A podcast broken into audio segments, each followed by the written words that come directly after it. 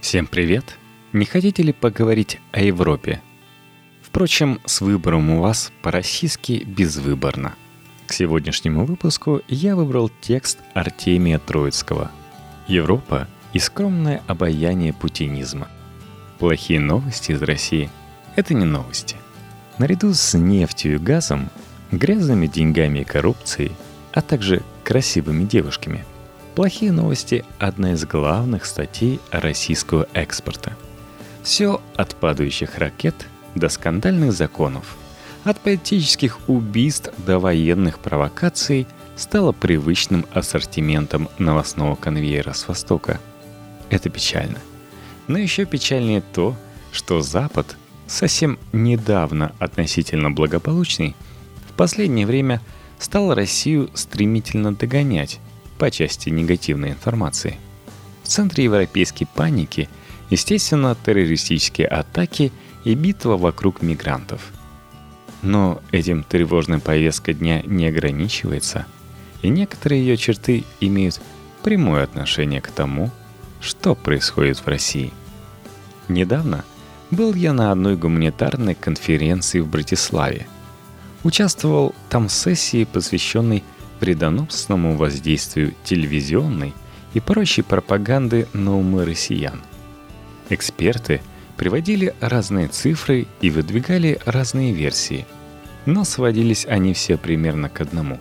Мастера психотропной войны нащупали у большинства русских уязвимые точки, психологические травмы, имперские синдромы, комплексы всяческой неполноценности и прочие духовные скрепы, по выражению Путина – разбередив которые их можно превратить в эмоционально заряженное и некритически настроенное агрессивное стадо. Это слишком легкий ответ. Мое выступление прозвучало, как обычно, диссонансом. Я призвал зарубежных коллег оставить в покое несчастный зомбированный русский народ и обратить взоры на ситуацию в странах европейской демократии, где тоже есть от чего загрустить. Сразу подчеркнул, что моя аргументация не имеет ничего общего с привычной кремлевской демагогией типа «А у вас не лучше» или «А вы посмотрите, что Америка творит». Итак, в Европе нет массированного воздействия десятка телеканалов, которые в промежутках между поп-шоу и сериалами венчивают гражданам в мозг культ личности национального лидера. Ни школ и университетов – где регулярно проходят уроки патриотизма, ни пропаганды милитаризма и экспансии, ни пресловутых имперских комплексов.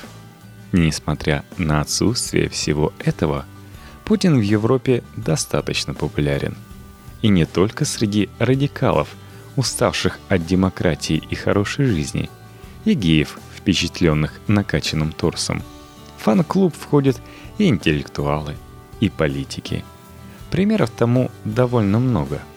Возможно, самый яркий – французский национальный фронт Марии Ле Пен. Партия, частично финансируемая Кремлем, признанный факт, и набирающая внушительные проценты на выборах. Если вы думаете, что в обойме по традиции только крайне правые, то вы ошибаетесь. Новый лидер английских лейбористов Джереми Корбин – постоянно светится на телеканале Russia Today и о российской политике говорит с пониманием. Есть и один просто шокирующий прецедент. В центре Европы, более того, в Евросоюзе есть целая страна, политика и государственное устройство которой отличается от нынешней России разве что меньшими масштабами. Называется Венгрия. Я был там прошлой осенью – общался с коллегами и до сих пор под впечатлением. Пример Орбан играет столь же монументальную роль, что и президент в России. Партия Фидес – те же послушные единороссы. На выборах шансов у оппозиции нет. Все схвачено снизу доверху. В идеологии доминирует национализм и религия. Со свободой масс-медиа ситуация даже хуже, чем в РФ – Скажем, ни одного политически независимого телеканала вроде нашего «Дождя» в Венгрии и в помине нет. а главная оппозиция Виктору Орбану не розовые коммунисты, социал-демократы или либералы, как в России, откровенно фашистская партия Йобик, тоже, по слухам, на содержании Москвы. Полный мрак. И невольно возникает неполиткорректный вопрос.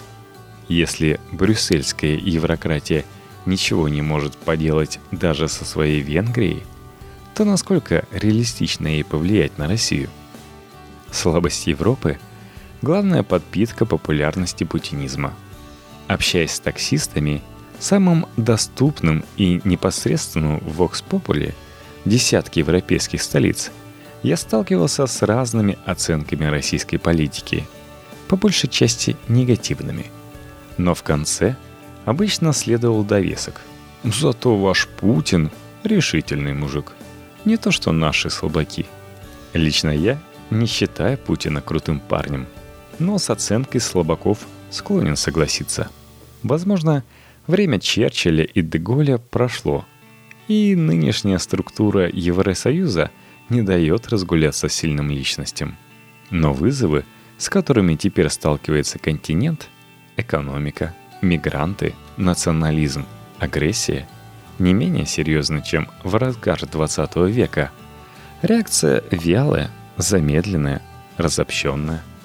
Испытывая проблемы на своей шкуре и видя неадекватную тактику своих государств и Евроцентра, люди невольно склоняются в сторону простых и жестких решений – авторитаризма. А политики, соответственно, популизма. Призрак крутого парня бродит по Европе – Раз уж я взялся рассуждать на тему причин популярности путинизма в нашей части света, то оглашу весь список. Следующий пункт – антиамериканизм. Скажу честно, это явление мне не до конца понятно, но оно существует. Факт. В России, где ненависть к злодейским Соединенным Штатам стала практически чем-то вроде национальной идеи, на это работает вся машина пропаганды – плюс поражение в холодной войне, плюс комплексы сдувшейся сверхдержавы. Короче, понятно. Но при чем тут Европа, которой США отродясь не сделали ничего плохого? А некоторые страны, в частности Францию, чемпионку по ненависти к дяде Сэму, даже от фашистской оккупации освободили. Конечно, мировых жандармов, как и жандармов вообще, никто особо не любит. К тому же Америка – особенно во времена Буша-младшего, дала достаточно поводов для жесткой критики.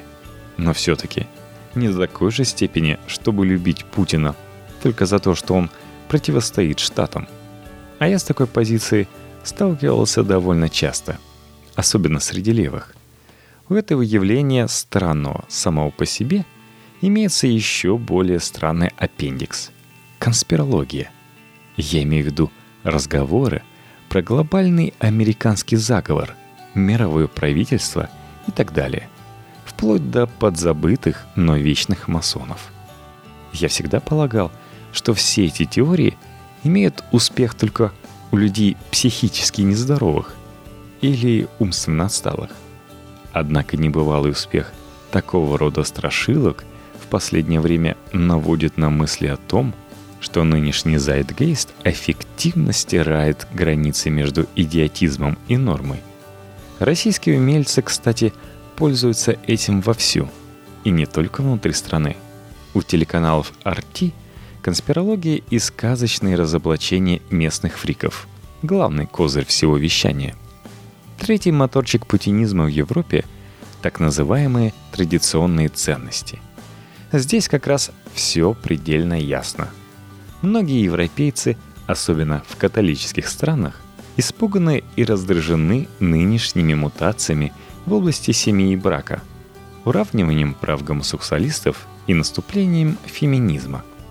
Российская власть прилагает большие усилия, чтобы эти протестные настроения, как, впрочем, и любые протестные настроения в Европе, благословить и усилить на что, в частности, была направлена и миссия патриарха Кирилла в Гаване, где русский богатей и аргентинский аскет легко спелись на предмет абортов и гей-браков.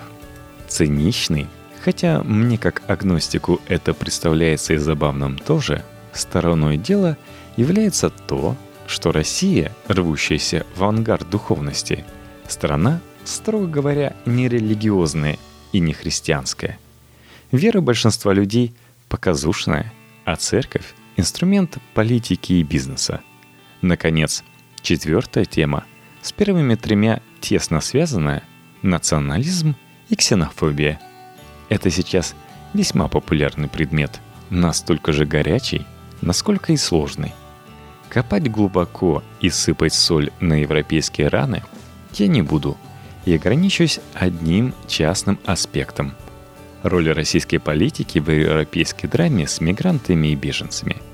Для начала скажу банальную вещь. Уши московских спецслужб и агентов влияния заметны во всех протестных движениях, раскачивающих скрипящую европейскую лодку. Основной упор – делается на Германию и на Ангелу Меркель, самую сильную и неудобную для Путина европейскую страну, ее лидера. Я не конспиролог и далек от мысли о том, что протестные организации были созданы ФСБ, но сомнений в том, что Кремль оказывает подобным организациям посильную моральную, как в случае с девочкой Лизой, и материальную поддержку, нет ни малейших. Но это что называется мелочи – есть у истории с беженцами и другая, гораздо более темная сторона. Когда российские СУ начали бомбить Сирию, оправданием этой операции звучали странно и неубедительно. Борьба с исламскими фанатиками, которых почти не трогают. Поддержка Асада. Зачем? Из чувства личной симпатии? Чтобы поднять цены на нефть? Если и была такая задача, то не справились испытать новое оружие. И из-за этого начинать войну? Снова подружиться с Америкой? Пока выходит наоборот. Я могу ошибаться, но по моему, как говорится, скромному мнению, неряшливые и не исключающие гражданские объекты бомбардировки Сирии имеют одной из своих недекларируемых целей – всемирное увеличение потока беженцев. Что реально происходит – и дальнейшую дестабилизацию положения в Европе. Очень неприятно, предельно аморально и абсолютно логично. Чем ответит Евросоюз? Рецепты давать не берусь. Это не в моей компетенции, да и не мое дело. С большей долей уверенности могу предположить, что Путин скоро сгинет. А если даже и не сгинет, то внешняя политика России в любом случае заметно изменится. Экономика заставит но проблемы континента и Евросоюза останутся. И решать их надо только самим европейцам. Потому что призрак путинизма, бродящий по Европе, это не причина противоречий и конфликтов, а всего лишь их индикатор –